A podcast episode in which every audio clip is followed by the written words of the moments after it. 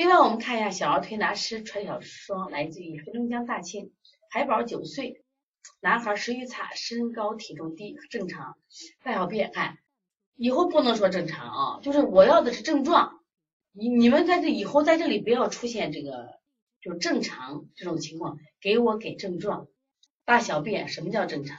大便如果是黑的，它就不正常。啊，大便放到水里容易散，它就是不正常。大便头干后软就是不正常，知道吧？所以说，就是你正常，你必须是我，我只要症状，不说正常。睡眠差，害怕睡不着觉，经常睡前哭泣，不出汗，是一点都不出汗，还是出汗少？胃口差，差到是胃口一般还是胃口差？是一点都不吃呢，还是能吃点？还是胃口差？家里给强迫喂，就是我虽然我不想吃饭，但是家里都给我吃了。就跟那个小孩一样，虽然不想吃饭，奶还是让你喝着，所以你给我写清楚，我就好判断，明白不？实际上你看我，大家看到没？就是我在问诊的时候比大家要细得多，真的，我问诊可细了，好多家长就每次来就可喜欢听我问诊了，说他我老师可长本事了，为什么？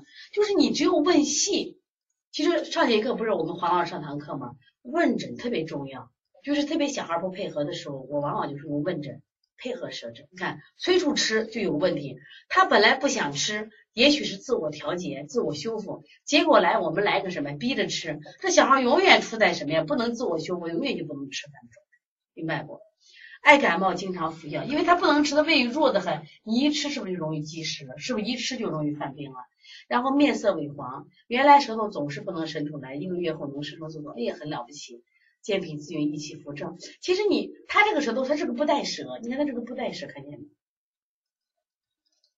他这个不带舌，下下小上大的不带舌，下小是下小就是肾嘛，肾主恐嘛，所以说他胆小就和他这个舌头反映的很准确嘛，所以说我觉得你要把补肾阳、揉二马、搓肾腧到什么呀？这个八髎。搓百会都给他加上，给他补点正能量阳气，敲督脉，知道敲督脉。好多小孩，你说这个不吃饭啊，你不要光对着胃去调，知道吧？你把阳气提升了，整个就生机勃勃了呀。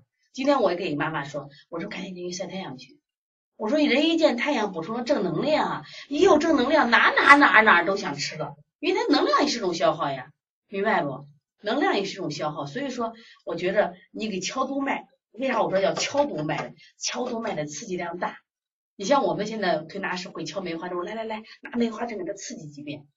哎，小孩一敲完以后，哎呀，神神情就爽爽的那种感觉。所以说，其实现在小孩你你只要不吃，你知道大家对抑郁症怎么判断？抑郁症他就会说几句话，说我不我不行，我不能，哎呀，我我这不行，我没意思。其实。这都是一种什么呀？能量缺失的表现，对自己慢慢不自信了。那小孩不吃饭，他就是脾胃的能量缺失呀。那脾胃能量缺失，他这个舌头给我，首先生命之根能量不够嘛，肾阳能量不够嘛。所以说，为啥你肾疏八髎显的？你不要动他的胃，肾疏八髎。我说肾阳助脾阳，你肾阳不足，你脾脾阳就出不来。心阳助胃阳，你心阳不足，你看他平舌，舌尖是平直的，他怎么能想吃饭嘛？胃火也不旺，脾土也不足，他怎么能吃饭呢？所以说你不要盯着脾胃去调，调心阳，调肾阳，听明白了吗，陈老师？